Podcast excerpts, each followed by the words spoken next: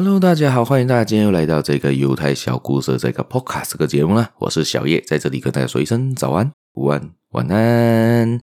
今天呢，我们又回到这个犹太小故事这个单元，那我们继续分享犹太人的故事啦，或者一些小故事啦。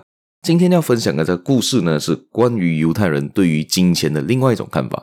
虽然他们认为金钱很重要，但是他们也不，他们只是把金钱当做一种是用具、一种工具，是有些东西比它更重要的。这个事情呢，就发生在以色列啦。他们的政府曾经用金钱拯救了他自己的族人的故事啦。在今天的故事开始之前呢，大家别忘了去我的这个 channel 帮我点个赞，帮我订阅，帮我的继续收听，还有可以分享出去给你的亲朋好友。也别忘了去我的粉丝团，还是在 FB、Insta、TikTok、小红书都可以找到我，帮我点个赞呢。还有呢，就是在下面有一个 Buy Me a Coffee 的链接，大家可以点进去。帮我做个小额赞助啦，谢谢大家的支持。我们就开始今天的节目啦。对于他们来说，金钱很重要；对于犹太人来说，金钱可以甚至说是上帝。但是，金钱是真的这么的重要吗？对于他们来说，金钱很重要，但是也不是一切。金钱只是一个工具，只是可以达到他们目标的一个工具。也就是说，他们在逃亡之后呢，他金钱还是很重要，他们会保留金钱在身上，但是必要时候他们会花在刀口上面。该花的还是要花啊。先说的当然就是在这个犹太人在二十世纪七十年代末的时候的一个行动，叫做摩西行动。这个摩西行动呢，也就是以色列政府呢，为了要保护他们那个，要把一些黑人犹太人，就是在埃塞俄比亚的犹太人呢，把他们接回以色列。他们要接回以色列，所以呢，他们犹太人就先通过边境呢，到达了苏丹，再由苏丹返回以色列。但是呢，苏丹政府呢，对这个以色列是抱着是一个敌人敌视的态度的，不是这么简单就可以让他们接回去嘛。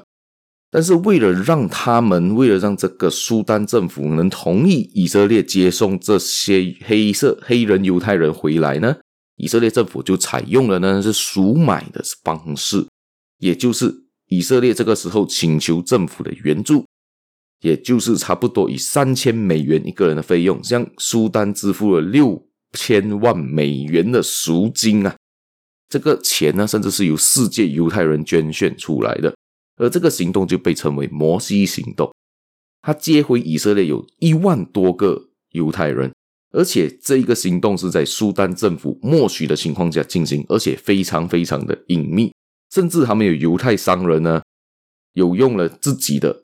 航班自己有飞机吧，自己就派飞机去把他们的人接回来。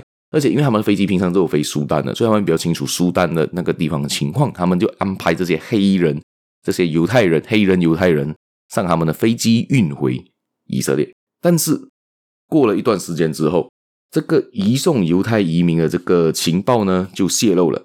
苏丹马上，苏丹政府马上把这个通道给关闭了。在关闭的这个期间呢，是一九七九年到一九八五年的上半年为止呢，回到以色列的就有一万多个人呐、啊。但是还有另外一万多个滞留在埃塞俄比亚。这意味着什么呢？每一个犹太人从呃从这个苏丹返回呢，政府就支付了大概三千到六千美金不等啊。那以色列的政府的名义呢，他们就用了这个名义去把他本国国民呢赎回来，而且也把他们接回自己的家里面。这个非常非常厉害，而且这笔钱呢，不完全是以色列政府出啊，以色列政府可能也没这么多钱去出吧。他们当时也是一个小国，到现在其实还是一个小国了。只是因为全世界的犹太人都有心理所向，他们要把自己的族人从那个不该待的地方救出来，所以他们就用了一个。金钱的方式去把他们赎买回来，甚至世界上的这些犹太人都捐钱去给这个以色列政府，去把他们把钱接回来，所以这个成这个计划才会成功。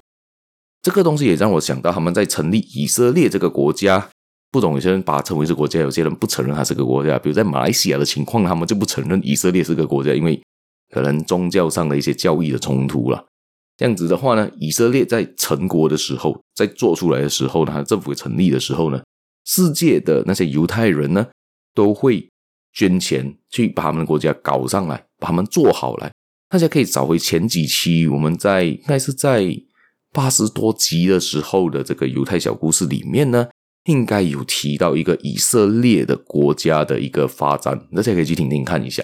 我忘记是第几集了，大家可以找一下啦。那边就有提到以色列是讲从一个比较普通的一个国家，慢慢的变成一个强大的国家出来。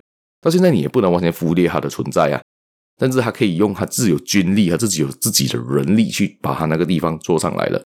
好，我们的故事也就分享到这一边。大家对于以色列有兴趣的话呢，可以去 searching 一下，上谷歌一下，可以找更多资料可以分享让我知道啦。